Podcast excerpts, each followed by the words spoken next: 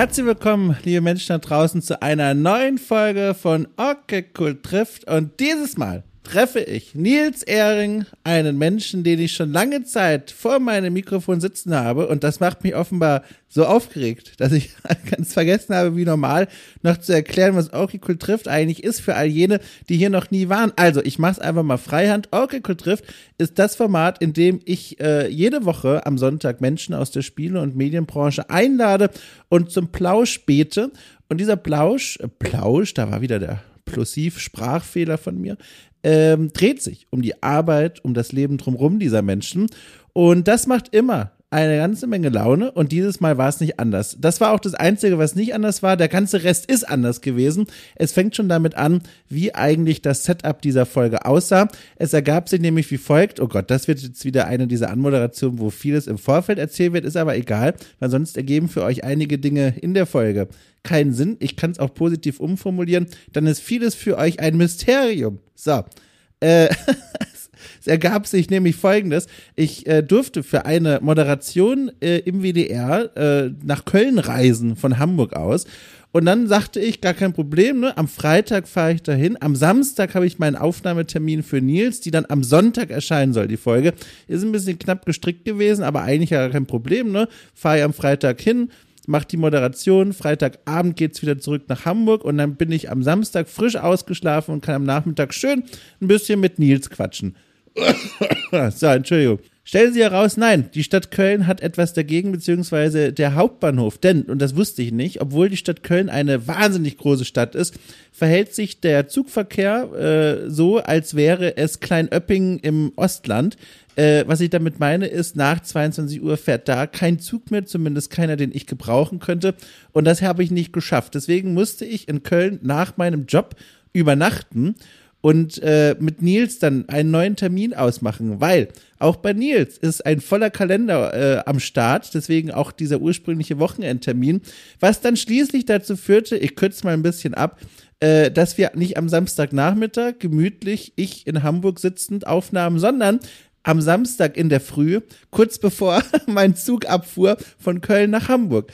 Ähm, und das war hochspektakulär, weil ich habe ja unterwegs nicht meinen Schnittrechner, um Gottes Willen. Ich habe aber so ein Gerät, das hat mir schon viele gute Dienste geleistet, war hier auch schon einige Mal in Aktion, mit dem ich Telefoninterviews aufnehmen kann. Und dann dachte ich mir, ach cool, ich nehme einmal mit nach Köln äh, mein Mikrofon äh, und dieses Gerät und äh, macht dann einen Telefonanruf bei ihm und er aber nimmt diesen Anruf an. Er wird dann seine Antworten einsprechen in sein Aufnahmeprogramm, das wir normalerweise auch für Podcasts äh, bei The Pod äh, drüben benutzen, wo unser gemeinsames äh, Gruselformat, das wir da betreiben, immer erscheint eigentlich ein genialer Plan, aber Nils hat mich überrascht mit einer Entscheidung, die ich so nicht kommen sah. Und zwar hat er nicht sofort das Aufnahmeprogramm gestartet, als ich ihn angerufen habe, was zur Folge hatte, dass äh, jetzt die ersten paar Minuten unseres Gesprächs sind wirklich nur ein, zwei, drei Minuten.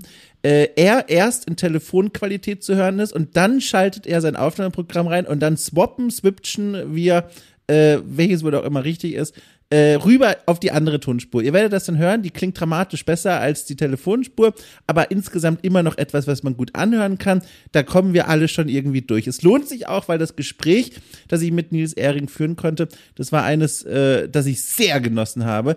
Äh, ich podcaste, wie gesagt, schon lange mit ihm zusammen bei den Freunden von The Pod und äh, habe ihn aber abseits davon weder persönlich bisher kennenlernen dürfen, noch äh, mal einfach so auch ein bisschen äh, anquatschen können, weil wir uns ja immer nur gezielt zu diesen Aufnahmen treffen. Aber die Sympathien, sage ich mal, die brandeten schon immer hoch auf beiden Seiten dieser Küste.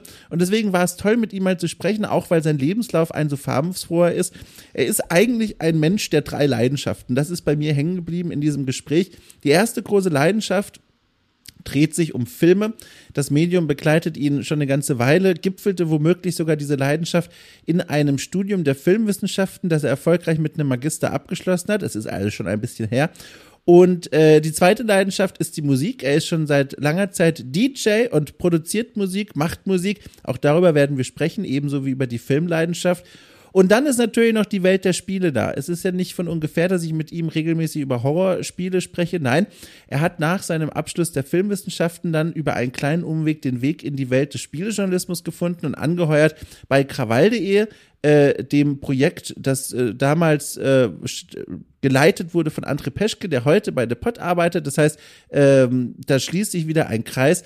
Bei The Pot arbeitet ist eigentlich richtig, aber auch Quatsch, weil er hat das Projekt ja gegründet. Naja, jedenfalls, da haben sich viele bekannte Hände die Hände einander gegeben und das war sehr schön. Ein Gespräch, das sich dreht um uns allen bekannte Figuren, äh, inklusive André Peschke und Nils Ehring. So. Das war schön. Jetzt habe ich aber noch eine Tangente vergessen. Die, die löse ich jetzt noch auf. Das macht es nämlich noch eigentlich viel spannender, für mich zumindest. Ähm, es hätte sein können, dass jemand die Folge klaut. Das ist so auch noch nie möglich gewesen, hat aber einfach den Hintergrund, ich saß ja in diesem Hotel und nahm die Aufnahme, meinen Teil zumindest, auf, auf einer äh, ne, SD-Karte, was man da so reinsteckt in diese Geräte. Und diese Karte musste ja erstmal von Köln noch nach Hamburg kommen, wo ich jetzt wieder sitze, in den Schnittrechner gelangt und dann durchproduziert werden. Und ich hatte unterwegs immer so die Sorge, mein Gott, wenn die Leute wüssten, was für ein Goldpaket ich hier mit mir herumtrage, die neue Sonntagsfolge von Okay Cool trifft, mein Gott, die wären alle gierig geworden. Hab's aber zum Glück geschafft, bin viereinhalb Stunden auf meinem Rucksack gesessen, es ist nichts passiert. So. Mein Gott, so viel Vorherzählung, aber es war auch notwendig. Da, da spielte sich ein Drama ab, das ich mal unbedingt festhalten wollte, damit ihr auch die Gravitas dieser Folge richtig einordnen könnt und damit würde ich nun aber auch einfach überleiten in unser Gespräch. Wir beginnen direkt bei meinem Anruf bei Nils Ehring, mitten in der Früh am Samstagvormittag oder am Samstagmorgen, wie man eben so möchte und gewohnt ist. Und dann der schnelle Wechsel auf die andere Tonspur und dann ab hinein in dieses Gespräch, das ich wirklich sehr genossen habe. Oh, und PS, Nils geht's äh, hervorragend. Macht euch keine Sorgen, dass das Bild in Schwarz-Weiß ist. Das will ich ja eigentlich immer vermeiden, weil ich Angst habe, dass äh, Menschen glauben, die Gäste sind verstorben. Aber in dem Fall war kein anderes vorhanden. Und dann habe ich das dankend angenommen. Äh, und jetzt ist das einfach so. Da müssen wir alle einmal durch. Aber ich finde das Bild sehr schön und deswegen verdient es auch seinen Platz in diesem tollen Okay Cool Teaserbildrahmen. Übrigens angefertigt von Nadja Glauberg. Auch an dieser Stelle nochmal Shoutout, vielen Dank. So, jetzt geht's aber los. Viel Spaß und Dankeschön. Äh, hier ist mein Gespräch äh, mit Nils Ehring.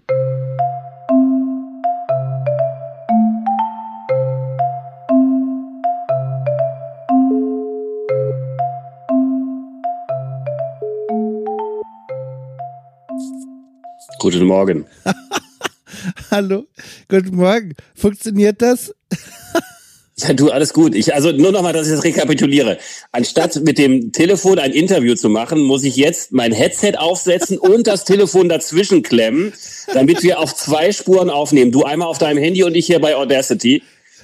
Ich hatte mich so auf ein so ein, ein, so ein ausnahmsweise mal entspanntes Zurücklehnen, kein Laptop und so, äh, aber gut es, es ist so, tut mir leid. Also ich sitze hier auch in einer ganz faszinierenden Position. Ich sitze in diesem Hotelzimmer in Köln ja. und dieses Zimmer ist hängen geblieben in den schlimmsten Phasen der 80er, glaube Geil. ich. Und überall um mich herum sind Spiegel, also überall. Ich sehe nur Spiegel mit verschiedenen Oberflächenbeschaffenheiten. Hinter mir ist ein Spiegel, der aussieht wie ein zersplitternder Diamant. Links von mir ist ein Spiegel, der aufgeteilt ist in ganz viele unterschiedlich große Rechteckige.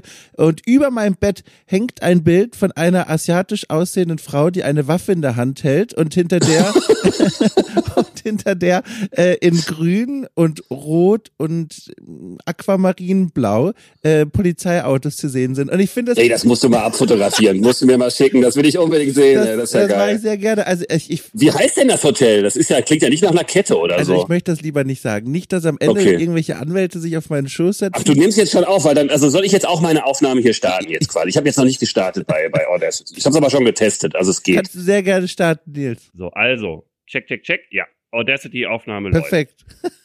Also es tut mir auch leid, dass ich dich da heute so durchjage durch so ein Installationssetup, aber es Alles ging gut. ja leider gar nicht anders. Es ging ja gar nicht anders. Und deswegen bin ich so froh, dass das für dich irgendwie halbwegs machbar war. Nee, alles gut, hat ja, hat ja funktioniert so.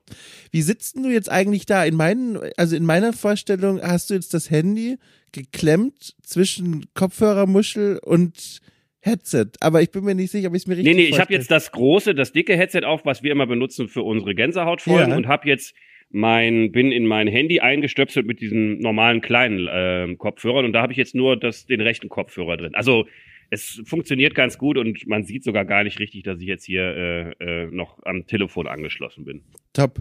Du, ich möchte noch mal kurz zurück zum Hotel. Ich habe es jetzt beschrieben.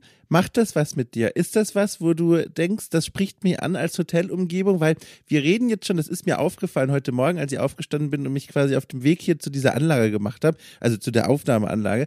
Äh, da fiel mir ein, jetzt bin ich hier im Hotel und ich wüsste nicht mal, ob es dir hier gefallen würde. So wenig weiß ich über dich, obwohl wir schon seit so vielen Jahren miteinander podcasten.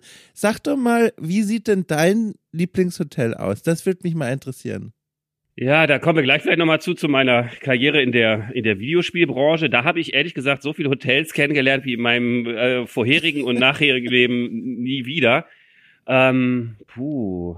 Ich war noch nie, und das hat mich äh, bei deiner Beschreibung äh, so neugierig gemacht, ich war noch nie in diesen Theme-Hotels. Ne? Also so oh. Hotels, die so keine Ahnung, zu jedem, jeder Raum oder jedes Hotelzimmer ist ein anderer Film oder eine andere Stimmung oder sowas. Da war ich noch nie drin. Da, also auf sowas hätte ich mal Lust. Ansonsten kenne ich halt die klassischen, das ist die Hotelkette, das ist die Hotelkette, je nach Luxusklasse dann auch äh, in verschiedenen Ausführungen. Aber also ich, was, was du beschrieben hast, das hat mich neugierig gemacht. Ich will unbedingt mal in so ein, ich weiß nicht, so ein Theme-Hotel rein. Ja, ist mal was anderes. Aber das, du scheinst da nicht so begeistert zu sein. Also ich weiß nicht mal, ob es ein Theme-Hotel ist. Ich fürchte, es ist einfach nur ein Hotel, das in den 80ern gebaut wurde und seitdem nicht mehr verändert wurde.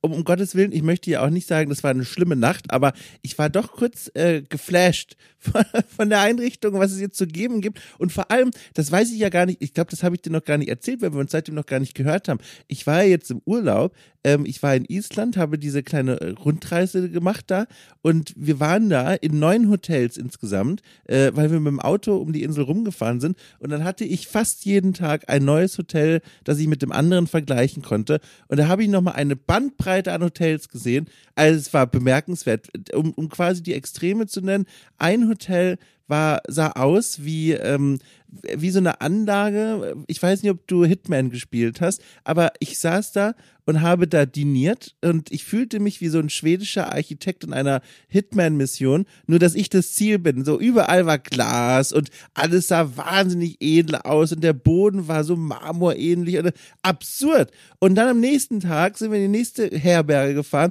und das war so ein Vier-Zimmer-Hotel, wo eine Frau, die da offenbar auch gewohnt hat, so eine ganz herzliche, uns am Empfang begrüßt hat und dann im Grunde den ganzen Tag da rumgesessen ist und Fernseh geschaut hat und am Morgen uns das Frühstück persönlich geschmiert hat. Und das war fantastisch. Also die, die, äh, die extremen Unterschiede direkt nebeneinander zu sehen, das war toll. Aber ich habe mir das schon gedacht, mit Blick auf deine Karriere, du bist Hotel erfahren. Ja, durchaus. Ja, ja, ja, auf jeden Fall. Also, ähm, wie gesagt, also das, das dann, als ich dann aufhörte, in der Spielebranche äh, zu arbeiten oder die Zeit auch bei Krawall sich dem Ende zuneigte, war dann nichts mehr mit großartigen äh, Hotelbesuchen, aber also da in den, in den vier Jahren, da waren schon coole Sachen bei. Kann ich ja später ein bisschen was auch mal erzählen. Ich muss tatsächlich direkt mal fragen, weil, weil auch das äh, habe ich mich gefragt auf dem Weg hierher, fehlt dir das eigentlich? Also dieses noch in der Spielebranche und dann vor allem dieses Hotel Chat Set Live, also manchmal hin ins Hotel rein, ab zum Event, zurück zum Hotel schlafen und vielleicht sogar schon am nächsten Morgen wieder zurück nach Deutschland.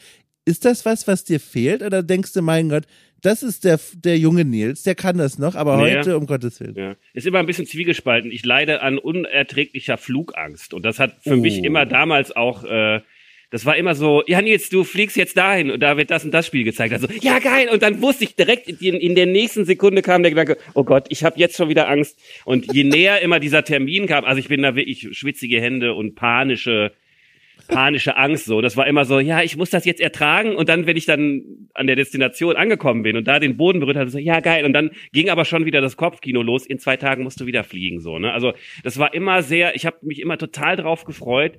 Ich saß häufig auch dann auf Events und habe mir gedacht, ey, es ist surreal. Du sitzt hier gerade, du siehst ein Spiel, was noch gar nicht draußen ist, was dich total interessiert und wie geil ist das denn? Und dann kam schon wieder, oh Gott, morgen muss ich wieder zurückfliegen, so, ne? Also, ähm, ja, das hat sich auch nicht geändert. Also ich muss ja jetzt, ich bin ja, ähm, jetzt bin ich ja Vertriebler äh, mhm. bei einem bei einem Content Provider, also einer Firma, die äh, Online Content anbietet. Mhm. Da kommt das hin und wieder mal vor, vielleicht ein, zwei Mal im Jahr, dass ich fliegen muss und da kommt das direkt wieder so raus.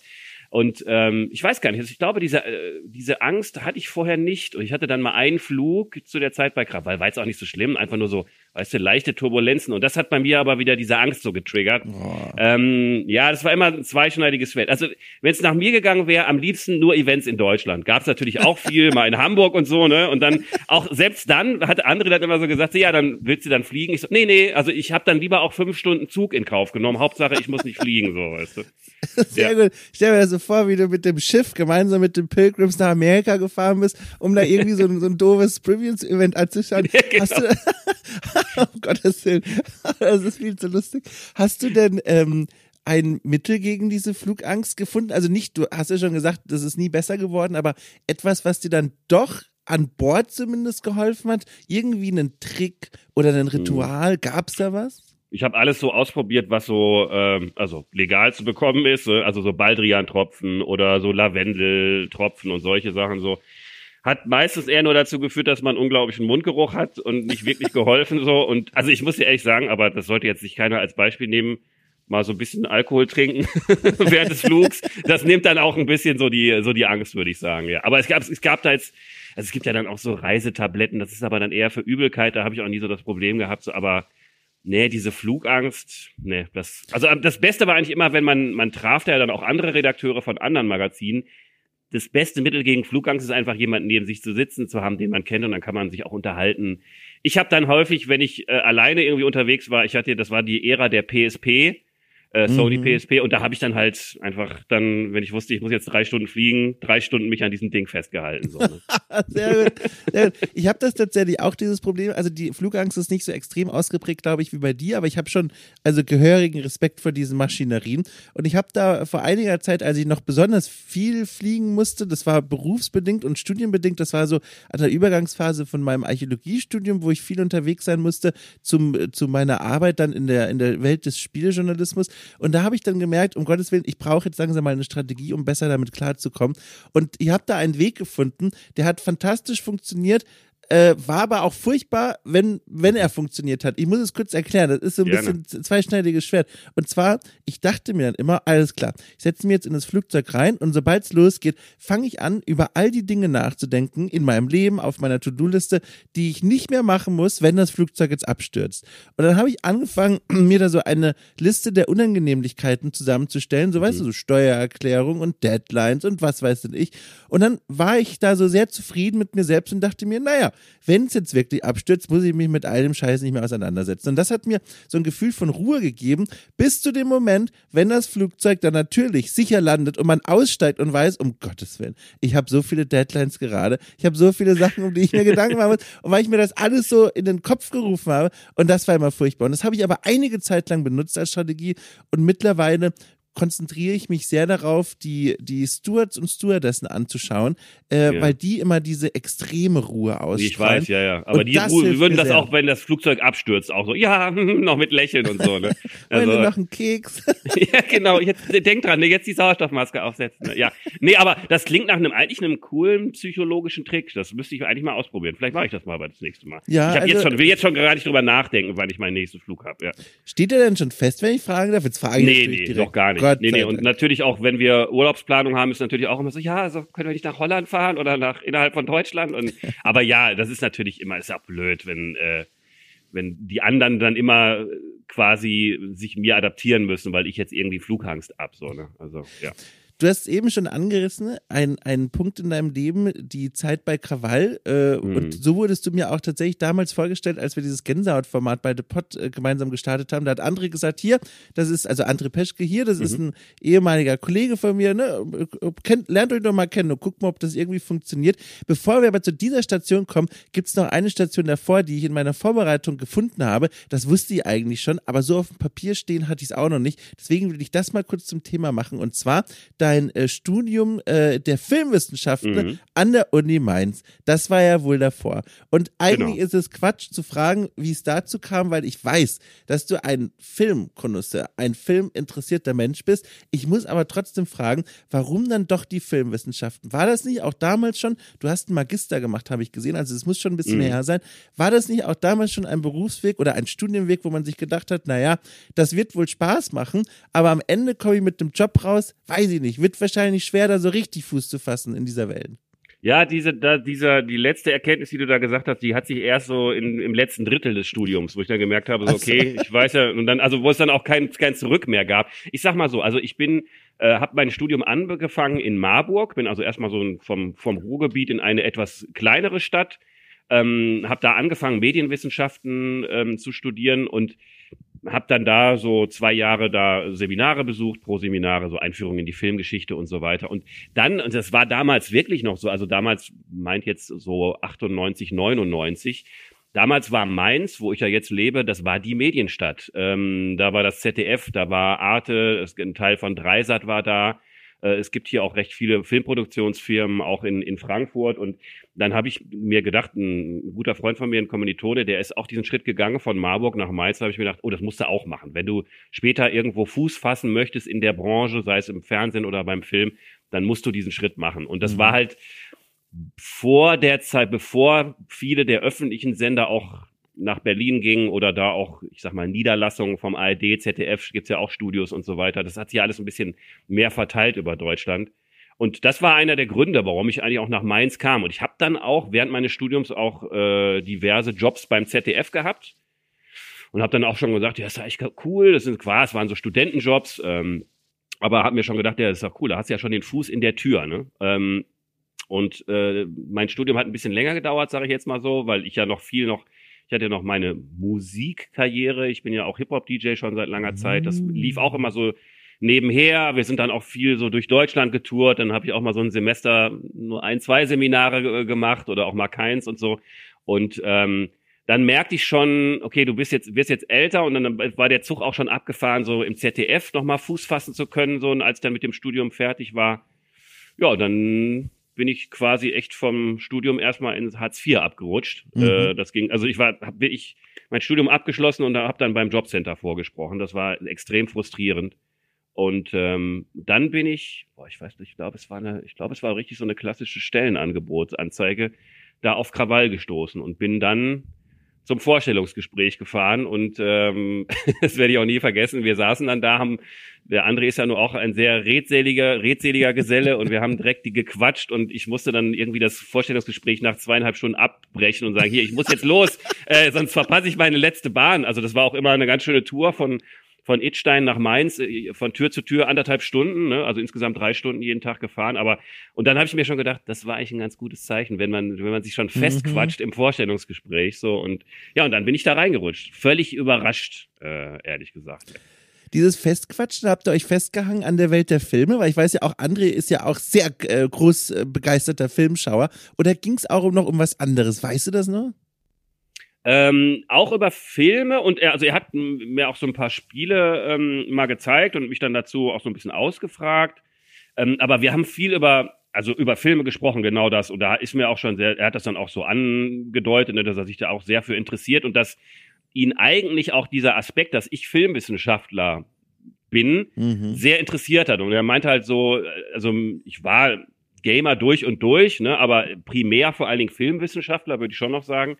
Und da hat er gesagt, ihn, ihn interessiert das sehr und das zu kombinieren und vielleicht auch mein Wissen, mein filmisches Wissen auch anzuwenden auf äh, Spielekritiken oder auch bei, äh, bei Eventberichten und so weiter. Und diesen Aspekt fand er immer sehr interessant. Und ich meine, gibt sicherlich viele andere Chefredakteure, die sagen würde, ja, was, ich sehe da nicht so die Parallelen zum Film. Und er hat die aber sehr stark gesehen mhm. und ich glaube, das war auch einer der Gründe, warum er mich dann auch äh, eingestellt hat, auch, ja.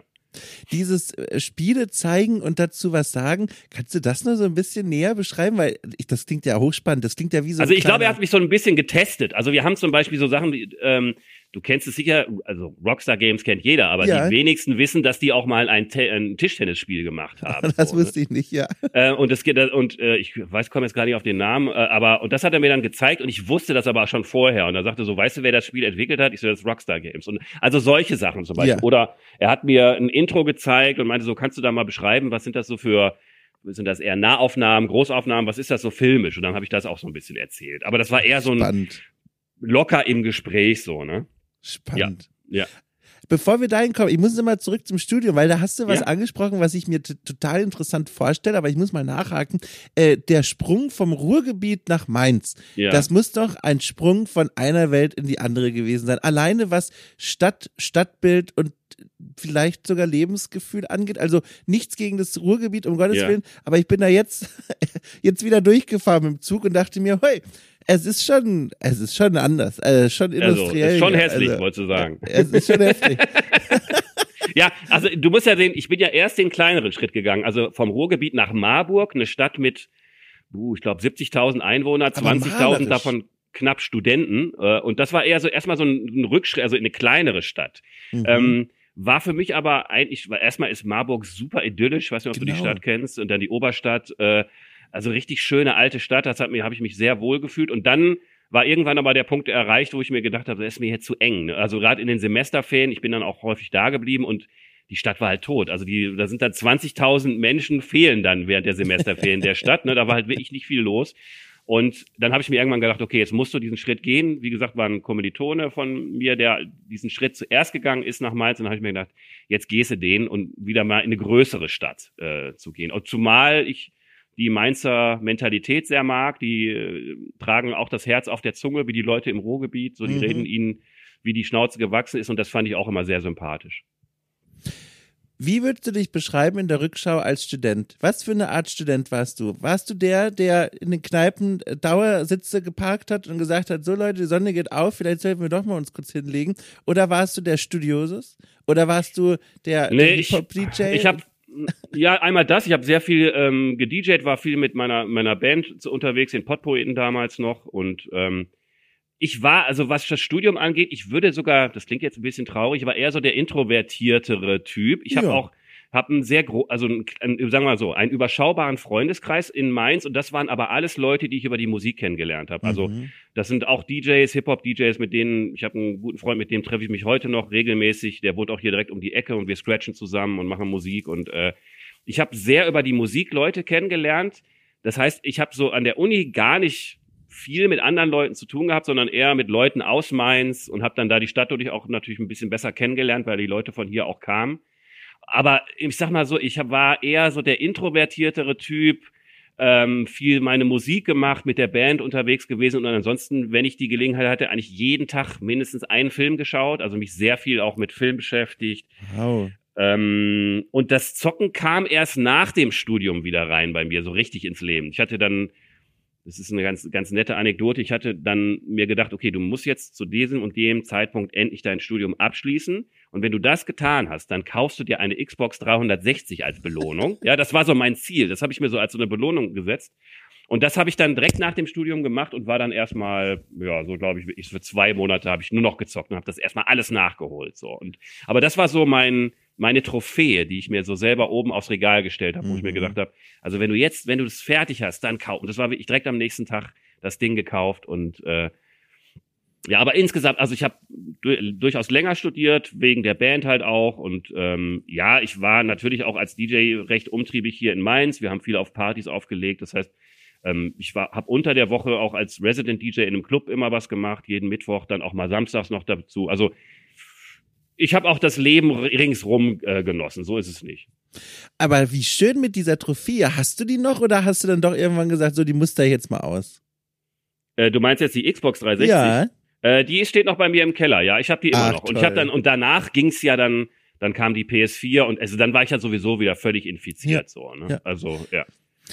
So wie du es beschreibst, also die zwei, mindestens zwei, vielleicht sogar drei großen Leidenschaften, die ich jetzt in dem Gespräch schon mal raushören konnte. Also Film, Musik und dann noch mhm. Spiele, auch wenn das dann mal passier pausieren musste warum nicht äh, der Weg in die Musikwelt? Also den hast du ja zwar gemacht, ne, als DJ mhm. bis heute ja, aber warum das nicht noch stärker verfolgen? War das jemals ein Plan? Vielleicht sogar, ich weiß nicht, in die Richtung was studieren oder gar nicht studieren, sondern sofort die ersten Alben raushauen? Keine Ahnung. War das ja. mal ein Plan oder war das für dich immer so ein Hobby-Ausgleichsthema? Also es war, es war nie ein Plan, es war mal ein Traum. Also ich mache das jetzt schon seit, ich habe dieses Jahr mein 30-jähriges Jubiläum, ich habe 93 angefangen und dann lernt man Leute kennen in Bielefeld an der Ruhr, im Ruhrgebiet ähm, und bildet Bands. Und es war dann so um 99, 2000 war dieser deutsche Hip-Hop-Hype äh, ging so ein bisschen bergab. Und das war so die Zeit, wo wieder mehr so deutsche, ich sag mal, so Liedermachermusik, ja, so deutsche Gitarrenmusik. Das war dann wieder so äh, am so am Aufstieg. Und wir hatten waren eine der letzten Bands, so in dem Zyklus, wo es mit dem deutschen Hip-Hop wieder so ein bisschen bergab ging, hatten dann ein kleines Indie-Label, übrigens auch aus Marburg, äh, witzigerweise, die uns dann gesigned hatten. Da gab es dann auch mal eine Maxi oder eine kleine Tour und da ging das schon, da hat man durchaus auch mal sich so reingeträumt und gesagt, ah, jetzt mal ein Album und dann auch, wäre schon cool, wenn man dann auch mal davon leben könnte und und dann ging's aber eigentlich schon, also wir haben immerhin, wir haben glaube ich so dreieinhalbtausend von, von der Maxi verkauft. Also wir reden ja wirklich hier über richtige Tonträger. Das war auch noch eine andere Zeit, ne? also mhm. vor Spotify. Und äh, wir, ich habe davon geträumt, dass es war immer die eine riesige Leidenschaft in meinem Leben, die ich aber immer auch als ein Hobby und auch als ein, ein soziales Werkzeug gesehen habe. Ne, wie ich ja gesagt habe, ich habe darüber sehr viele Leute kennengelernt ähm, Beziehungen, die ich heute noch pflege zu anderen Leuten aus Koblenz und aus anderen Städten, die ich noch von damals kenne, so und das war für mich immer wichtiger, äh, ein viel wichtigerer Aspekt an der Musik, als davon leben zu können. So und ich habe eigentlich auch dann schon früh, auch als das Studium dann zu Ende war, das war dann auch der Zeitpunkt, wo ich auch gemerkt habe, okay, das ist jetzt, also ich müsste mich komplett nur noch aufs DJen konzentrieren, weil das wäre die einzige Art, wo man dann halt auch mal ein bisschen besser verdient halt auch. Und dann habe ich mir aber gesagt, nee, ich mache das lieber weiter als ein Hobby, weil du kennst das, manchmal werden Dinge, die, wenn sie zu Beruf werden, ich hatte jetzt so mir gedacht, könnte die Gefahr bestehen, dass ich irgendwann keinen Spaß mehr dran habe. So. Ja. Und ähm, ja, ja, und das, das war so ein bisschen der Gedanke dahinter. Und dann habe ich mir gedacht, ich will mir auch ein richtiges Standbein suchen. Und gut, dann bin ich in die Spielebranche gekommen. Ja, sehr gut. also ich hätte aber auch nie gedacht, weißt du, dass eine Festanstellung mit einem festen Gehalt als Spieleredakteur, das hätte ich mir nie vorstellen können damals mhm. auch, ja. Ähm, bei der Musik, ich habe noch eine Frage. Ich habe ja, überlegt, gerne. ob ich sie frage, weil vielleicht willst du es ja auch gar nicht sagen, aber dann kannst du es auch einfach sagen. Also ich frage einfach mal und wenn du sagst, nö, lieber nicht nachverfolgbar machen, dann musst du es nicht nennen. Aber sag mal, wie war denn oder wie ist denn dein DJ-Name? Ach, der ist mir eher ein bisschen peinlich, aber das erzähle ich. DJ Psycho. Was hat's damit auf sich? Weil ich stelle mir vor, das ist eine der schwersten Entscheidungen, die man im Leben zu treffen hat, wenn man weiß. eine DJ-Karriere beginnt. Wie nennt man sich? also, warum das? Also, wie, was hat Ich sage mal Pubertät, ja. Wirklich? Spätpubertät, so, ja. Also, wie gesagt, 92, 93 habe ich angefangen. Und ähm, da war ich so 16, 17 und ähm, der Hintergrund da ist, ich habe damals mich sehr für ähm, Südstaaten Hip-Hop interessiert. Aus Houston gab es, also in Houston gab es ein Label, könnt ihr alles gerne mal nachschauen, die hießen Rap-A-Lot Records. Und die hatten äh, einige Künstler, ich sag mal, Künstler wie Gangster Nip, und der gilt als der Erfinder des Horrorcore-Raps. Oh. Und da ist, da haben wir dann wieder die Brücke, nämlich zum Horrorgenre. Und der hat, äh, also man könnte schon sagen, so Splatter-Rap, also der hat quasi ähm, Horror in, in, in Hip-Hop-Lyrics verpackt so. Und ähm, der hieß The South Park Psycho, so hat er sich genannt. Und natürlich, weißt du, 16, 17, man ist so rebellisch, ey geil, ich, ich stehe auf diesem Psychokram, ich nenne mich DJ Psycho so. Und ähm, ja, ich werde diesen Namen nicht mehr los. Wenn ich heute irgendwo auflege oder so, dann meistens steht dann irgendwo Nils Ehring oder so. Also, es ist mir dann schon so ein bisschen peinlich so. Ne? Aber andererseits ich will auch auf meinen Namen irgendwie den auch jetzt nicht ändern. Ne? Ich mache ja, das schon klar. so lange, aber ich, ich gehe damit nicht hausieren, sagen wir ja. mal so. Aber das zu dem Background, ja. Aber wesentlich cooler, als ich zu der Zeit in demselben Alter, also äh, als ich 16 so war, mhm. ähm, habe ich in, in auf einem frühen Social Media äh, äh Webseite, die mhm. hieß Party Fans. Das war so eine Webseite, ich weiß nicht mal, ob die regional eher süddeutsch war, ich habe keine Ahnung. War so eine Seite mit Facebook-Funktionen, aber noch nicht mhm. so elaboriert und mit Gästebuch und so ein Quatsch und Privatnachrichten natürlich. Und da muss man sich auch ein Nickname geben. Und ich weiß es noch bis heute. Da war ich, glaube ich, 14. Da saß ich dann vor der Anmeldemaske und habe überlegt, okay, das ist jetzt wahrscheinlich einer der ersten Momente meines Lebens, in dem ich in diesem Internet mir ein Nickname zulegen muss. Und da habe ich wirklich, ohne zu zögern fast, habe ich mich dann genannt Historiker.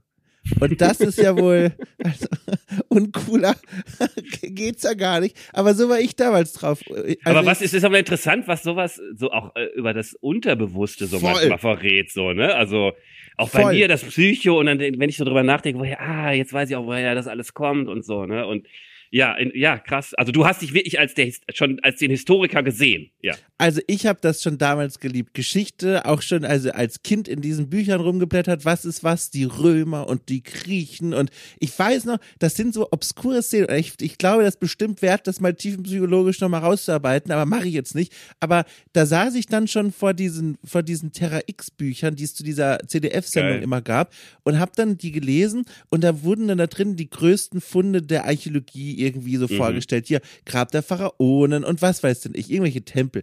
Und dann saß ich davor und ich weiß noch, ich habe mich da also als acht- oder neunjähriger wahnsinnig geärgert und aufgeregt, dass so viele tolle Dinge schon gefunden wurden, bevor ich sie finden konnte. Da war ich richtig wütend immer. Und das weiß ich noch. Und da habe ich dann immer, da habe ich gesehen, oh, Alexander der Große und was hat der alles gemacht mit Ende 20 und oh, wenn ich so alt bin, will ich das auch mal gemacht haben.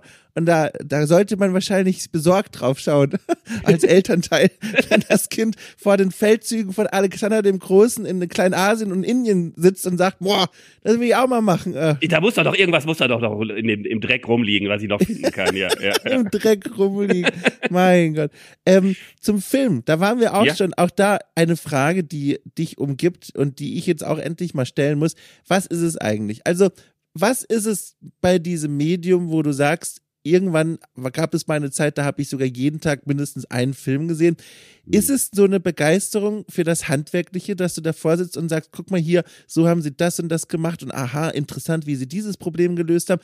Oder geht es um dieses Eintauchen in die Filmwelten oder ist es was mhm. ganz anderes? Was ist es? Also warum mhm. generell diese Leidenschaft für dieses Medium? Also es ist nicht dieser analytische Teil. Ich meine, natürlich habe ich während meines Studiums dadurch, kann man, also man kann seine analytischen Skills nicht besser, nicht durch eine andere Technik verbessern, als durch das Filme schauen und, mhm. und das immer wieder auszuprobieren. Aber ich habe, mich haben Filme immer emotional sehr berührt und mitgenommen und ähm, äh, ich habe zum Beispiel, also mir fällt zum Beispiel von äh, Darren Aronofsky die Filme ein. Pi habe ich im Kino gesehen damals. Mhm. Das war so zu Beginn meines Studiums dann Requiem for a Dream und die Filme oder auch die Filme von ähm, von dem russischen Regisseur Andrei Tarkovsky, die sich so philosophisch mit dem mit Themen Themen wie Zeit und und dem Leben an sich beschäftigen. Mich ich habe mich da durchaus auch immer mit Filmen umgeben, die mir emotional oder auch intellektuell was gegeben haben. Mhm. Also es war mhm. gar nicht dieses dieses ähm, dieses immer analytische so. Ähm, ich ich hatte auch eine Phase, da war ich sehr einsam auch einfach während meines Studiums. Ne? Also ich hatte, bin dann wirklich, hatte meine Freunde aus Mainz, aber am Studium während an der Uni nicht viel mit den Leuten zu tun, bin dann immer eher so in die Seminare gegangen und dann guckt man sich zum Beispiel auch so Filme an, die so sowas thema thematisieren, von mhm. Wim Wenders die Filme oder auch, wie gesagt, von Darren Aronofsky oder Tarkovsky hat sich auch sehr damit beschäftigt und das hat mir immer sehr viel gegeben. Das war immer so, da ist noch jemand anders, der, der das auch alles erlebt, äh, so wie ich. Und das hat mir sehr viel gegeben. Da, da hat, konnte mir das Medium mehr geben als die Musik zum Beispiel auch. Ähm, mhm. Ähm, und das hat mich, das hat mich, das, sowas gibt's ja bis heute noch. Und das auch so Sachen wie das, manchmal ist die Emotion, die ich triggern will, einfach nur Angst. Und dann habe ich mir halt Horrorfilme angeschaut. Auch mhm. so, ne? Und ähm, das ist eigentlich eine ganz wichtige Komponente dabei gewesen, dass mich diese, das immer emotional abgeholt hat und ich sogar so sehr, dass ich mir Filme mehrfach im Kino angeschaut habe. Das immer noch mich einfach gepackt hat auch. Und also Tränen bei einem Film zu vergießen oder sowas, das, das hat kein anderes Medium bei mir geschafft. Und das hat mich immer sehr gereizt daran, ja. Ein, einen der Filme, kannst du mal einen nennen, den du häufiger im Kino gesehen hast, also wo du wirklich mhm. extra immer wieder hingegangen bist und dir ein Ticket gelöst hast? Äh, da würde ich sagen, also The Fountain von Darren Aronofsky mhm. und ein Film, ich komme gerade nicht auf den Regisseur, ist ein deutscher Film, das weiße Rauschen. Ähm, mhm. Da geht's um, um Schizophrenie, genau, aus der Perspektive eines, äh, eines ja, geistig Kranken. Äh, ich meine, das, darum ging es genau.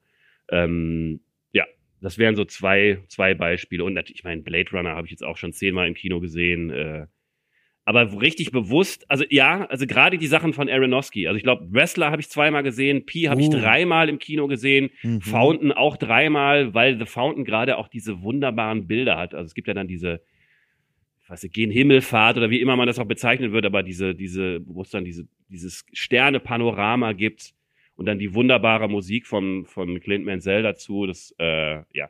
Und natürlich noch ähm, Der schmale Grat, den habe ich, glaube ich, auch mhm. vier, fünf Mal im Kino damals gesehen, ja. Sag mal, hast du den Film gesehen, äh, Soweit die Füße tragen? Hm. Das ist, glaube ich, eine Buchverfilmung, so aus der Nachkriegszeit. Ja. Sagt mir was, aber habe ich jetzt nicht äh, im Gedächtnis, nee da musste ich dran denken. Das ist eigentlich total Quatsch. Ich, äh, also das ist ein Film, kurz zur Erklärung. Jetzt hoffe ich, dass ich es auch richtig hinkriege, weil ich habe den auch seit 15 äh, Jahren oder so nicht mehr gesehen. Aber ein Film, in dem zwei Männer aus dem ähm, aus der sowjetischen Kriegsgefangenschaft ausbrechen und quasi versuchen, sich durchzuschlagen, raus aus dieser Welt und hinein in die Welt, die sie wieder kennen. Und mhm. diese, dieser Film begleitet sie und es ist, glaube ich, eine Buchverfilmung und man kann sich schon vorstellen, also nicht nur wegen des dramatischen Titels, sondern auch wegen dieser, wegen des Plots, dass ist eine, eine hart, äh, schwierig zu verdauende Geschichte, die mhm. da erzählt wird. Sehr starke Bilder, sehr viel Dramatik und, und also sehr viel Leid wird gezeigt. Mhm. Und daran musste ich denken. Und deswegen frage ich so random nach diesem Film, äh, weil, und da sind wir jetzt schon wieder bei diesem Thema, er war ja im Urlaub. Und ich war in Island und es gab da eine Szene, wo ich kurz dachte, ich bin mir nicht sicher, ob ich hier überhaupt lebend rauskomme. Da sind wir notgedrungen über einen Gletscher gelaufen, äh, mhm. weil auf der anderen Seite quasi die Route weiterging und wir gerieten, also wir sind gerade außerhalb der Saison auf dieser Insel. Äh, wir gerieten in so eine Art Eis- und Schneesturm und wir sahen irgendwann nicht mehr die Markierungen des Weges. Das mhm. waren so kleine Holzpfosten mit, mit gelb angesprayter, mit gelb angesprayten Kopf mhm. und die waren irgendwann weg. Und dann steht man da am, am, am Ausläufer eines isländischen Gletschers und findet den Weg nicht mehr. Und es war so laut, der Wind um uns herum, mhm. dass wir nicht mal schreiend uns verstanden haben. Und ich dachte wirklich kurz, ich bin mir nicht sicher, ob ich hier wieder runterkomme. Und das war ein Moment, wo ich an diesen Film dachte. Und deswegen war der gerade so noch halb im im Kurzzeitgedächtnis drin, deswegen ja. musste ich danach fragen. Aber dann nimm es als Filmempfehlung. Also ein ja, toller Film, soweit ich noch weiß. Gerne. Ja, nehme ich mal mit, ja. ja. Und was hat's jetzt mit diesem Horrorkram auf sich? Wir haben es ja schon gesagt und dafür kenne ich dich ja auch oder habe dich vor allem deswegen kennengelernt. Horrorfilme eine der großen Subleidenschaften, sage ich mal. Warum? Ja. Auch da, weißt du, man, dann denkt man länger, immer auch mal im Alltag so drüber nach, warum eigentlich. Und ähm, wenn man dann selber auch ein Kind hat, dann, dann erinnert man sich auch mehr an, an bestimmte Dinge. Und ich, bei mir ging es ganz, ich habe mich schon sehr gerne schon in, während der Grundschule immer gelesen. Und die eine der ersten Geschichten, an die ich mich erinnern kann, mit so Gruseleinschlag, war der kleine Vampir. Ach, ähm, schön. Genau, und das ist ja, das ist ja auch humorvoll und so, aber das ist auch ziemlich düster und äh, das hat mir, ich habe die verschlungen, diese Bücher. Ich fand das ganz toll und das, da war ja schon dieser Gruselfaktor dabei. Das heißt, ähm, ich glaube, das ist schon ganz früh schon in mir drin gewesen, auch der, der Reiz, sich zu gruseln. Das ging dann später dann auch auf andere Medien über. Also ich bin ja dann wirklich ein Kind der 70er und 80er Jahre, also die Kassettenkultur, John Sinclair, wir haben ja sogar mal in einer Gänsehaut-Sonderfolge darüber gesprochen. Ja. Und diese Kassetten dazu, Larry Brand und so. Und das war immer, immer Bestandteil meiner Kindheit und Jugend, dieses Spaß am Gruseln und sich selber mhm. natürlich auch ein bisschen was dann zu beweisen. Und das hat sich dann bei mir durch alle Medien weitergezogen. Ne? Dann kamen dann die, die Videokassetten, der erste Videorekorder im eigenen Zimmer, dann die ersten Videofilme, die ich mit der, äh, mit der Karte meines Bruders mir dann in der Videothek um die Ecke ausgeliehen habe, obwohl ich noch gar nicht volljährig war und äh, äh, solche Geschichten. Ne? Und dann, dann durchzieht das, wird das immer mehr in anderen Medien auch übertragen. Und heute mache ich mit dir einen Podcast über Horrorspiele. Ne? So kann es gehen. Und was für ein toller das ist. Ich habe da letztens wieder drüber nachgedacht, was für eine Konstante das in unser beider Leben mittlerweile ist. Ich glaube, seit Jahren ja schon, ne? Fünf Jahre jetzt, glaube ich, ja. ja, es ist, und, und wir haben uns immer noch nicht gesehen. Das ist Quatsch. unglaublich. Seit fünf, Doch, fünf Jahre. Jahren, Nils? 2018. Hör doch auf. Ich, also ich habe nochmal geschaut, ich habe hin und wieder schaue ich mal, von wann ist eigentlich unsere allererste Dead Space Folge und ich meine mich zu sehen, also wenn das bei Spotify das Datum, wenn das korrekt ist, dann war das 2018. Das Kannst gerne nochmal nachschauen, aber. Ich glaub's äh, dir, ich glaub's dir, aber ich find's ja krass. Also, ja, ja. ich hätte jetzt gesagt, so zwei Jahre. Zwei, drei nee, Jahre. Ja, gefühlt vielleicht. Aber das wäre ja, dann hätten wir ja während der Pandemie angefangen. Wir haben ja schon aber vor der Pandemie schon, schon ein, zwei Jahre. Nee, nee, das ist äh, 2018 war eigentlich die erste. Jeden Folge. Monat, also, also fast ja. jeden Monat. Ja. Ach, da einfach steht. Also wirklich steht. Und vielleicht schaffen wir es ja wirklich, uns mal persönlich ja, in die Arbeit zu fallen. Das wäre ja großartig. So, ja. aber jetzt sind wir ja schon da, bei der Welt der Spiele. Und äh, vielleicht nehmen wir das auch einfach mal als Brücke, als du dann äh, bei Krawall angefangen hast, beziehungsweise einen Schritt vielleicht noch davor, mhm. hattest du da überhaupt eine Vorstellung davon, was das für ein Laden ist? Du hast gesagt, du hast eine Anzeige gesehen, als du dich darauf beworben hast. Hattest du schon ein Bild davon? Hast du die aktiv verfolgt oder war das eine ganz neue Welt? Also ich kannte die Seite nicht, kannte Krawall auch nicht und natürlich war mein erster Gedanke, als ich dann dahin fuhr, ah, das ist irgend so eine Klitsche, das ist irgendwo so ein, so ein, so ein Kellerbüro. Ne? Ich meine, so stellt man sich das ja vor und ich wusste gar nicht, dass, also Krawall war ja im Gebäude von Global. Das war also mhm. also eine, eine Marketingfirma. Da waren 100 Leute angestellt. Ich kam dann da an, stieg dann aus, lief dann da, da so hin und ich so, oh, okay, äh, Glasbau, modernes Gebäude. Okay, bin ich hier überhaupt richtig? Da steht auch nichts von Krawall dran und so. Und dann habe ich geklingelt und dann ging ich rein und dachte so, okay, oh, es ist ja doch alles modernes Gebäude. Aber dann gingen wir so eine Treppe runter und aha, jetzt das ganz so falsch lag ich dann nicht. Im Keller war nämlich dann auch das Büro von André auch. Mhm. Ähm, und äh, aber das war alles, also das komplette Gegenteil. Ich hatte wie ich damit gerechnet, es ist so eine Klitsche, ja, da sitzen sind Pappkartons mit Pizza, äh, die sich stapeln und da sitzt dann so ein, so ein dicker, pickliger Typ, das ist der Chefredakteur. ja, so wirklich so, ne? So klischeehaft halt so. Und ähm, ja, war dann ganz anders, ja als du da angefangen hast, durftest du direkt richtig loslegen? Also warst du dann direkt, also Redakteur, Redakteur mit den großen und kleinen Aufgaben? Oder hattest du gemerkt, das erfährt man ja heute in Podcasts der etwas älteren Branchenkollegen und Kolleginnen, dass du erstmal vielleicht so rangeführt wurdest mit Tests oder mit Artikeln, die niemandem so richtig wehgetan haben, um zu gucken, okay, klappt das hier eigentlich? Wie war das denn die Anfangszeit? Genau, also ähm, das war so, dass der André hat, also das erste, was ich machte, waren so Previews und auch durchaus auch mal dann den ersten Review. Ich meine, Bad Company wäre einer meiner uh. ersten Tests gewesen. Ja, ja, genau. Und ähm, das war aber schon so, dass, dass André hier gesagt hat, hier ist das Spiel. Und das für mich, das Schöne war auch, dass André mal gesagt hat, so hier, nimm das Spiel jetzt, nimm's mit nach Hause und dann möchte ich dich erst übermorgen hier sehen. Das heißt, ich musste auch nicht dann ins Büro, um dann da zu spielen, weil André cool. halt auch sagte so, warum? Also dann bleibst du zu Hause, machst da deine Notizen und dann, und das waren so, die, ich sag mal so, die ersten vier bis sechs Wochen war es schon so, dass André dann auch meine Tests und oder Previews auch sehen wollte. Und dann sind wir die Texte zusammen durchgegangen. Das war frustrierend, weil ganz ehrlich, der André hat mir, ich, ich hatte ja lange studiert und im Studium eignet man sich diesen Stil an mit super vielen Nebensätzen. Ja, ja ein ja. ganzer Absatz ist ein Satz oder zwei Sätze und das hat der André erstmal äh, durch seine, seine, sein Durchgehen der Texte erstmal aus mir rausgeprügelt und das hat auch lange gedauert und natürlich, also er hat mich auch genommen, weil er schon, also wir haben einen sehr ähnlichen Humor gehabt und du weißt, Krawall war ja auch dafür bekannt, dass es mhm. halt ein mhm also ein humorvolles Magazin war und das hat er bei mir dann mehr rausgekitzelt. Also der, sein Ansatz war, glaube ich, wie ich, das soll kürzer werden. Der Nils muss wieder zurück dazu kommen, dass er Sachen auf den Punkt bringt und, und dann da seinen Humor auch dann anbringt. Und das war dann erstmal so eine Schule, durch die ich gehen musste. Und das hat er mir dann aber auch dann so nach vier bis sechs Wochen hat er mich dann da auch von alleine gelassen. Und dann hat sich dann auch ein eigener Stil, auch ein eigener Sprachstil, natürlich durchaus Krawall, ja, aber das war dann auch mein eigener Stil, kürzer und prägnanter und das weißt du ja auch, Krawall war nicht nur immer Eventbericht, Vorschau ja, und Review, ja. sondern wir haben ja auch, und das war auch, glaube ich, einer der Gründe, warum er mich auch angestellt hat, weil er äh, gesehen hat, der Nils kann vielleicht auch mal einen breiteren Blick auf das Medium werfen oder Parallelen zum Film. Und ich meine, wir haben ja so Sachen gemacht, wie mit einem Schönheitschirurgen über Schönheitsideale in Videospielen zu sprechen. Das hatte vorher nicht wirklich jemand gemacht. Und das hat mir auch immer sehr viel Spaß gemacht. Das hat, und das hat der André auch dann relativ schnell auch ausgeweitet, gesagt, du machst jetzt nicht nur das, sondern mach doch mal was über Free-to-Play-Spiele oder über diese psychologischen Modelle, die dahinter sind und, und solche Sachen. Und das hat mir dann richtig Spaß gemacht auch, ja. Also Job Top aber ja. wie war es mit der restlichen Branche? Wie war es denn für dich, diese Branche kennenzulernen? Ich weiß noch, wir haben ja da tatsächlich da eine spannende Parallele. Ich kam ja auch quasi aus dem Studium, aus der Akademie in die mhm. Welt des, äh, die, äh, in diese Welt hinein und habe erstens das gleiche Problem gehabt wie du auch. Die Nebensätze waren meine besten Freunde und auch das musste ich erstmal lernen, das wieder zu verlieren, dieses akademische Schreiben. Um Gottes Willen. Ich weiß noch, aus Gag hatte ich in einer meiner ersten Texte sogar noch Fußnoten. Oh. also, es war so ein Stilmittel, aber hat niemand verstanden, habe ich damit sehr schnell aufgehört. Naja, ähm, und ich merke, wusste, äh, Quatsch, wusste, ich merkte aber auch, ich muss hier mich erstmal so ein bisschen akklimatisieren mit den Regeln und den Gepflogenheiten und dem Umgang in dieser neuen Welt. Wie war es denn für dich?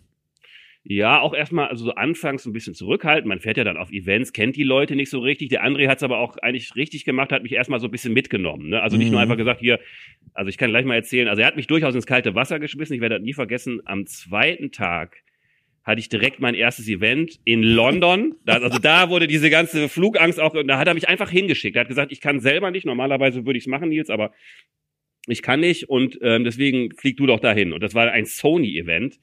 Und äh, einfach hingeschickt und dann hat er gesagt, ich möchte, dass du über Motorstorm Preview machst, das, das und das. Ne?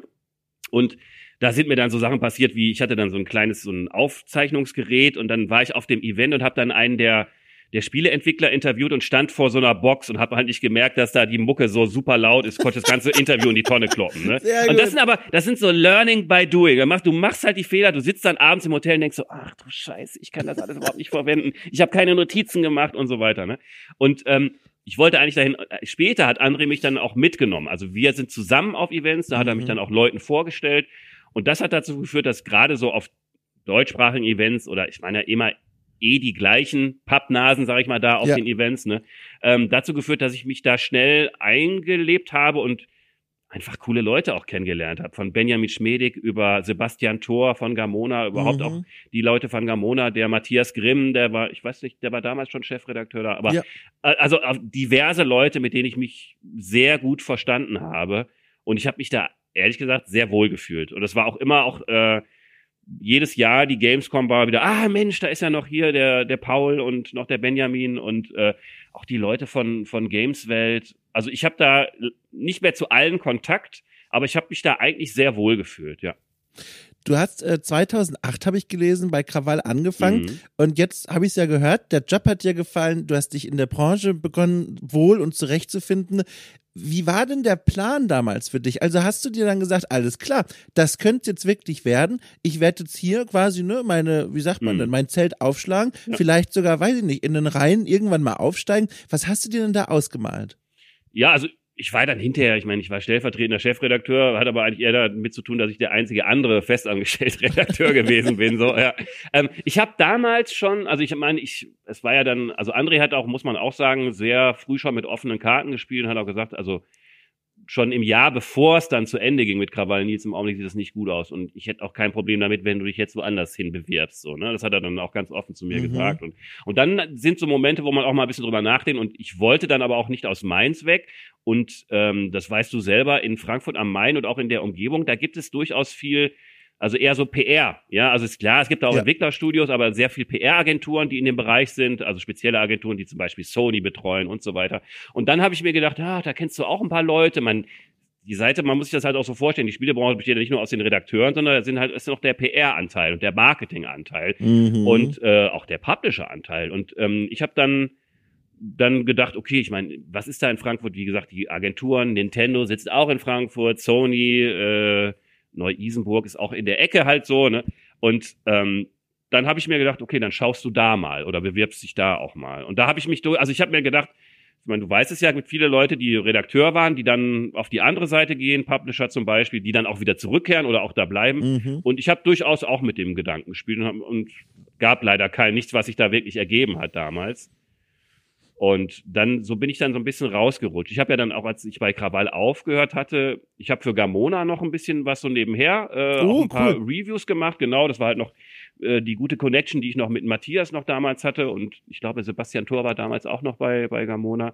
Ähm, das habe ich noch so ein bisschen laufen lassen, weil ich mir gesagt habe, so, okay, ähm, ich möchte eigentlich immer noch den Fuß in der, in der Branche haben. Und ich war dann sogar noch, als Krawall dann schon nicht mehr da war, André hat mich ja auch sehr in den deutschen Entwicklerpreis mit reingebracht. Da war ich auch äh, in der Jury und habe mit, ich weiß gar nicht mehr, da muss, war das 2013, mit André noch, also als Krawall schon nicht mehr existent war, da mhm. auch nochmal eine Laudatio gehalten. Und also ich habe immer mich darum bemüht, den Fuß noch irgendwie in der Branche zu halten. Und dann kam halt jetzt ein, ein, eine Gelegenheit in einer ganz anderen Branche und das hat dann dazu geführt, dass ich da ein bisschen raus war. Aber coolerweise jetzt durch Auf ein Bier oder unser Gänsehautformat ja. wieder reingekommen. Ne? Genau, also der Fuß aus der Tür ist eigentlich nie verschwunden, wenn man so will. Ne? Also es ist dir ja gelungen.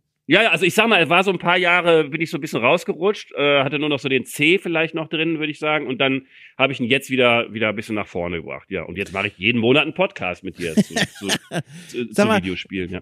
Von deinem aktuellen Job, kannst du das zumindest grob beschreiben, was ja. du da jetzt eigentlich machst? Weil Vertriebler, das ist so ein Wort aus einer Welt, mit der ich gar nicht viele Berührungspunkte habe. Ich kann mir da nicht viel drunter vorstellen, ehrlich gesagt. Also ähm, du musst dir so verstehen, wir sind ein Content Provider. Also du, ja. wenn du eine Website hast und du verkaufst, keine Ahnung, Hundefutter und du brauchst 200 Produktbeschreibungen zu dem Hundefutter, ah. dann brauchst du Texte dazu. Und äh, wir haben die entsprechenden Autoren. Man kann sich bei uns auf der Plattform als Autor anmelden, egal wo man in der Welt sitzt.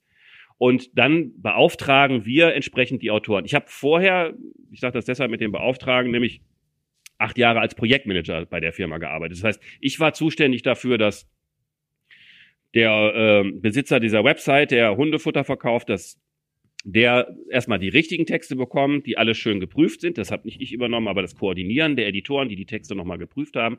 Cool. Und dass das alles pünktlich passiert. Und das habe ich acht Jahre gemacht. Also eher so die Dienstleisterseite des Ganzen und habe mir dann gedacht, okay, wo sehe ich mich noch hier oder was gibt's noch an Möglichkeiten und bin dann in den Vertrieb gewechselt. Das heißt, das ist eigentlich die Vorstufe. Alles, bevor die Leute mit uns Projekte machen, müssen sie natürlich erstmal zu dem Produkt informiert werden und auch mal wissen, was kostet sowas. Und da bin ich jetzt quasi in einem, in einem anderen Bereich und ich spreche mit den potenziellen Kunden. Und im Idealfall verwandle ich die natürlich in Kunden und übergebe die dann ans Projektmanagement. Aber super spannend, finde ich. Und vor allem, da werden Kompetenzen abgerufen, die sind ja ziemlich nah an der eines Stellfies, ne? Eines stellvertretenden Chefredakteurs. Ja, und auch natürlich, ich meine, Vertriebler werden immer am liebsten gesehen, wenn sie vorher schon in, in der Branche gearbeitet haben. Also ich, mhm. ich weiß das, mein Chef hat das immer gesagt, also es gibt eigentlich keinen, der das Produkt besser kennt, als jemand, der das halt als Projektmanager selber jahrelang betreut hat. So, ja. ne? Und ja. das heißt, das ist halt sehr gut, um die Leute im Voraus auch schon mal abzuholen und zu sagen, hier, das sage ich auch jedes Mal, wenn ich Gespräche habe mit, mit äh, potenziellen Kunden, zu sagen, wenn sie generelle Fragen haben zu den Abläufen, das kann ich ihnen auch alles erklären oder was so möglich ist und so weiter. So, ja. Und es ist ja auch, ich habe immer noch mit Texten zu tun irgendwo. Ja. Ne? Also das ist auch interessant, ja. Wir haben jetzt einen wunderschönen Bogen zum Anfang unseres Gesprächs, nämlich als so ein bisschen durchklang, so ein bisschen fehlt es dir ja schon, als wir über die Hotels gesprochen haben und mm. damit verbunden die vielen Reisen, jetzt vielleicht nicht mm. die über See, aber ne, dieses Unterwegssein und so. Jetzt mal so einfach nur frei gesponnen. Einfach nur mal so, ne, einfach mal so den Kopf geöffnet und ohne, ohne irgendwas mal nachgedacht. Kannst du es dir vorstellen, eines Tages mal wieder in diese Welt, in, von der ich dich quasi aus gerade mhm. anrufe, zurückzukehren? Ja, ja, kann ich mir sehr gut vorstellen. Fehlt es dir sehr? Ja, schon. Also ich muss auch ehrlich sagen, weil ich habe jetzt, also ich habe ja, wenn man so meine Berufskarriere anschaut, ich habe während des Studiums auch ganz viele unterschiedliche Jobs gemacht, aber wenn man jetzt mal nach dem Studium betrachtet, ich war dann, ich war Spieleredakteur, Projektmanager und bin jetzt Vertriebler. Und jeden, mhm. ich, wenn ich drüber nachdenke, würde ich immer noch sagen, ich hoffe, mein Chef hört nicht zu, aber ich fühle mich auch wohl da, wo ich jetzt bin. Ne? Aber ja, diese vier Jahre nach meinem Studium, was so Arbeitsleben angeht, war die geilste Zeit. Und das mhm. hat aber auch sehr viel damit zu tun.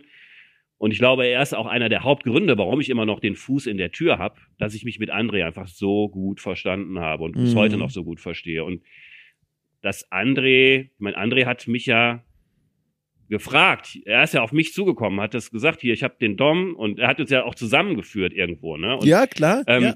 Und das, das zu sehen und, und ähm, das hat mich immer auch motiviert zu sagen, ich habe da irgendwo, ich habe da einen Stellenwert. Ja. Und ich würde gerne da wieder was, aber es ist nicht so, dass ich jetzt mit meinem Leben unzufrieden bin oder auch mit meinem Beruf und ich schaue jetzt da nicht gezielt. Ja, also ja, ich, ich ja. will unbedingt wieder da rein. Wenn es sich ergibt, dann bin ich der Letzte, der da, der da was dazu da, was dagegen hat. Ich weiß halt aber auch nicht, weil ich so raus bin, ob die Welt eines Spieleredakteurs heute noch so aussieht. Und jetzt an dich gefragt, du bist ja auch, ich meine, du bist sehr viel unterwegs, aber du bist ja auch kein klassischer Du bist nicht bei einem Magazin angestellt, du fährst nicht zu Preview-Events oder sowas. Also das Lustige ist ja, das habe ich ja auch alles noch erlebt. Ich war ja mhm. ähm, erst bei Gamona eine kurze Zeit, dann habe ich mitgeholfen bei Movie Pilot so eine Spieleseite mit aufzubauen, Games Pilot hieß die.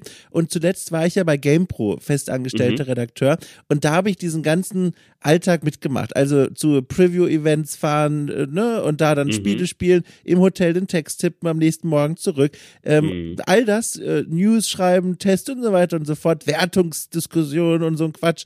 Äh, das habe ich alles mitbekommen, aber jetzt heute bin ich natürlich in einer ganz anderen Position, auch weil Podcast jetzt, also glaube ich, nicht nur in meinem Arbeitsleben, sondern auch allgemein in der Branche eine größere Rolle spielen. Das ist jetzt schon ein ganz anderes Arbeiten. Und mhm. also ich würde behaupten, es ist ein schöneres und freieres Arbeiten. Dieses Medium bringt ganz neue Möglichkeiten, von denen wir, glaube ich, noch gar nicht ausgeschöpft haben, was alles möglich ist und auch der damit verbundene Journalismus über Spiele. Ich glaube, da sind noch ganz viele tolle Sachen äh, möglich. Und ich glaube, wenn du zurückkehren würdest in diese Welt, ist es schon gar nicht so übel, dass du jetzt schon seit also unglaublichen acht Jahren einfach regelmäßig podcastet. Weil ich glaube, das ist, das ist eine gute Kompetenz, die man heute so gebrauchen kann.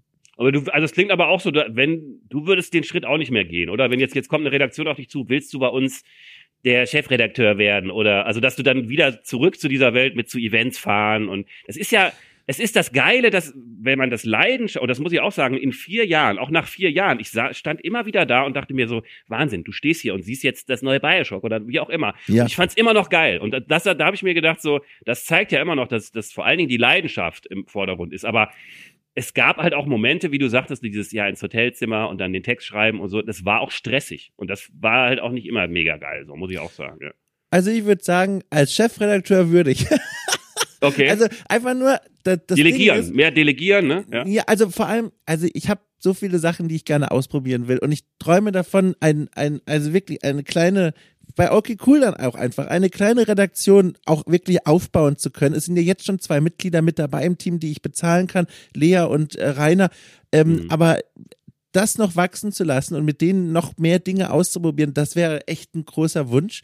Und mhm. wenn, wenn das dann woanders, als in einer Parallelwelt, wo es kein Okay Cool gäbe, mir angeboten werden würde, diese Möglichkeit, so Dinge auszuprobieren und mal zu versuchen, so, eine, so einen Fußabdruck zu hinterlassen, jetzt nicht einen persönlichen, sondern einen mhm. Fußabdruck, der so ein bisschen den, diese Welt aufwirbelt und neue Ideen da reinpackt, das wäre cool. Die Chance würde ich annehmen. Aber jetzt äh, sind wir in einer Welt, in der es okay cool gibt und da würde ich jetzt wohl nicht sagen, alles klar, äh, tschüss, liebes Projekt, mhm. ich mache jetzt Vollzeit bei einer anderen Redaktion Chefredakteur. Ich glaube, ich bin jetzt auf einer Straße unterwegs, die vielleicht eines Tages zu sowas führt, aber äh, ja. nicht bei einer anderen Redaktion. Ich meine, und die führt ja auch zu anderen Dingen. Du moderierst Veranstaltungen Voll. und solche Sachen. Ja. Ne? Wer hätte das gedacht, so, oder? Also. Das stimmt, das stimmt. Ja. Es ist, das, guck mal, da haben wir einen zweiten Bogen zum Anfang gemacht. Das ist wirklich ganz lustig. Ich sitze hier in diesem Hotel, mache die erste Hotelshow sozusagen in der Geschichte von Okay Cool mit dir und denke mir auch, es ist eigentlich schon cool. Gestern hier durfte ich was moderieren. Jetzt heute Morgen sitze ich mit dir da und jetzt in, mhm. ich guck mal auf die Uhr, ohne jetzt Druck machen zu wollen, aber ich muss es auch mal nachsehen. In einer Dreiviertelstunde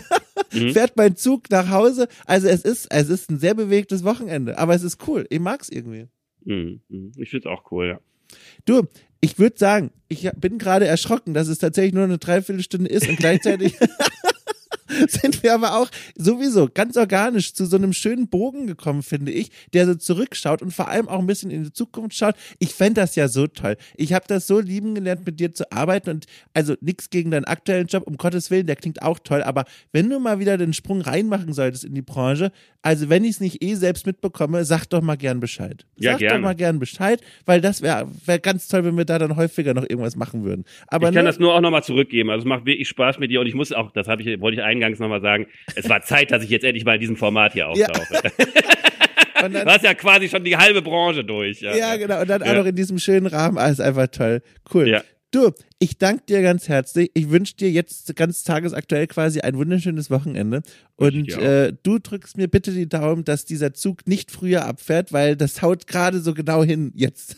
genau, und ich muss jetzt auch drücken hier auf die, die Beendung ja, das, der das, Aufnahmen und du musst mich gleich nochmal durchlotsen. Wie um Gottes Willen. Also wenn die Leute da draußen die Folge hören, hat's geklappt im Durchlotsen. Falls eine peinlich betretene Folge auftaucht, in der ich mich entschuldige, eine Stunde lang, dann hat's nicht geklappt. Okay, wir okay. probieren das jetzt. So. Nils, also, ich glaube, du kannst die Aufnahme auf jeden Fall stoppen quasi und dann erstmal speichern. So, vielen Dank, liebe Leute, fürs Zuhören. Auch nochmal vielen Dank an Nils Ehring, dass er das alles auf sich genommen hat. Und vielen Dank an meine SD-Karte, die mich nicht verlassen hat auf diese alles entscheidende Zugfahrt von Köln nach Hamburg, quasi quer durch Deutschland, wenn man die andere Hälfte weglässt. Naja, Falls ihr da draußen den Wunsch habt, nach dieser fantastisch phänomenalen Folge noch mehr Folgen zu hören, dann scrollt doch einfach mal hoch und runter. Da gibt's noch viele andere Folgen, über 100 mittlerweile von Cool trifft. Und jetzt kommt der Knaller, die große Überraschung. Es gibt noch mehr Podcasts. Es gibt noch mehr Podcasts für alle, die Cool für knapp 5 Euro auf Steady unterstützen. Einen Link findet ihr dazu in der Folgenbeschreibung. Dann eröffnet sich eine neue fabelhafte Welt der Podcast-Formate, die allesamt ein bisschen ungewöhnlicher sind. Es geht viel um Spielbesprechungen von Klassikern, die ich zum Beispiel nie gespielt habe und gemeinsam mit Gästen, die mit diesen Titeln bestens vertraut sind, dann durchkaue und das endlich nachhole, was in meiner Ludografie bisher gefehlt hat. Es gibt aber auch weitere Interviewformate, es gibt Audioreportagen, es gibt Schmökerformate, in der ich gemeinsam mit Lea Irion durch alte Computerspielzeitschriften blättere. Es gibt ein Format mit dem österreichischen Journalisten Rainer Siegel, in dem wir jeweils für 20 Euro im Monat einmal was einkaufen, Spiele passend zu einem Oberthema und dann vor dem Mikrofon unsere Einkäufe vergleichen. Ihr merkt schon, da gibt's eine ganze Menge. Ich hoffe, euch gefällt, was es da zu geben gibt. Und wenn nicht, dann schreibt mir doch einfach eine Mail an post.aukecool.space. Werdet los, was euch bedrückt. Ich versuche zu helfen. So. Vielen Dank euch wirklich von ganzem Herzen. Hat mir große Freude gemacht, diese Folge hier wieder in Metall zu gießen. Wie sagt man, ist egal. Passt auf euch auf, wir hören uns bald wieder. Tschüss.